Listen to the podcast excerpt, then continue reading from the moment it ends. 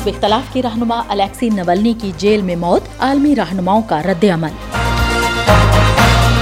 امریکی ام دستے کوسوو کی حفاظت کے لیے پوری طرح مسلح اور تربیت یافتہ ہیں امریکی کمانڈر۔ جرمن چانسلر اور یوکرین کے صدر کے جرمن دارالحکومت میں ایک تقریب میں سیکیورٹی معاہدے پر دستخط وائس آف امریکہ، واشنگٹن سے اہم خبروں کے ساتھ سادیہ زیب رانجھا۔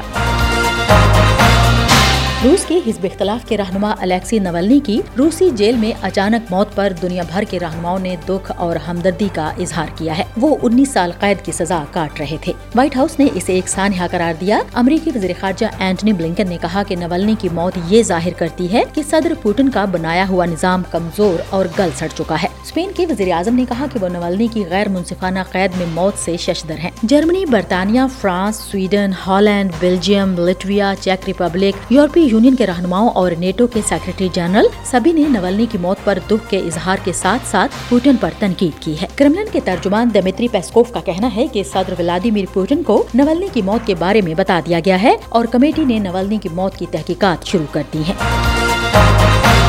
ہم وائس آف امریکہ، واشنگٹن سے آپ سے مخاطب ہیں۔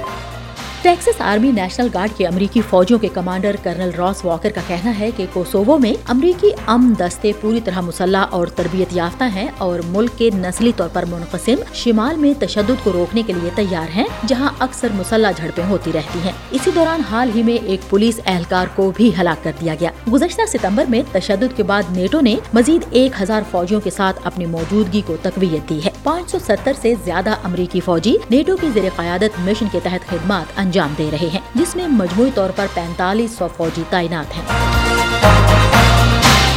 بھر سے فوجی افسران اور سفارتکار جمعے کو میونخ میں سیکیورٹی کانفرنس کے لیے جمع ہے اس کانفرنس میں اسرائیل اور یوکرین کی جنگوں کے ساتھ ساتھ اس خوف کا بھی غلبہ ہے کہ کیا امریکہ اپنے اتحادیوں کے دفاع کے لیے امریکی عزم پر قائم رہ سکے گا۔ جرمن چانسلر اولاف شولز امریکی نائب صدر کاملا ہیرس اور یوکرین کے صدر ولادیمیر زلنسکی کانفرنس کے شرکا میں سر فہرست ہیں۔ اسرائیل کے صدر اسحاق ہرزوگ اور فلسطینی اتھارٹی کے وزیر اعظم محمد شتیا کی بھی شرکت متوقع ہے۔ کانفرنس جمعے کو شروع ہو رہی ہے اور اتوار تک جاری رہے گی۔ یہ وائس آف امریکہ ہے۔ آپ ہمارے پروگرام فیس بک پر بھی براہ راست دیکھ سکتے ہیں۔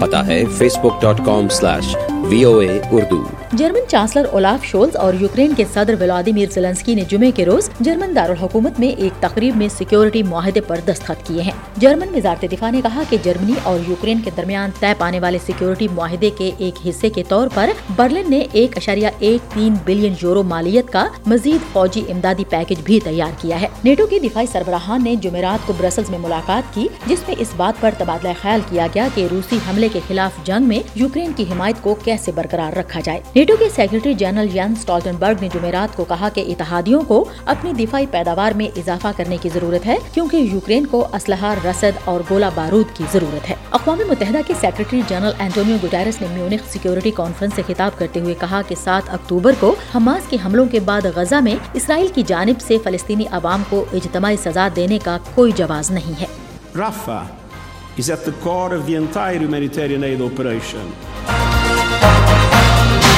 ہم وائس آف امریکہ واشنگٹن سے آپ سے مخاطب ہیں۔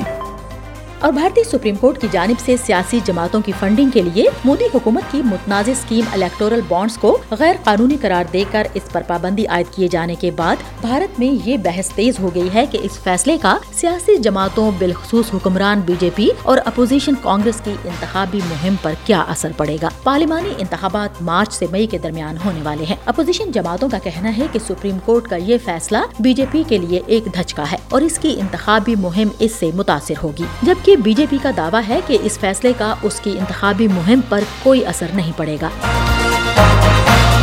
مزید خبروں اور اپڈیٹس کے لیے وزٹ کیجیے ہمارے social media handles V O A Urdu اور ہماری website Urdu V O A dot com. Voice of America, Washington کی اردو سروس سے خبروں کا یہ بلٹن اب ختم ہوتا ہے۔ میں ہوں سادیہ زبران جھا اور ایڈیٹر تھیں بہجت جلانی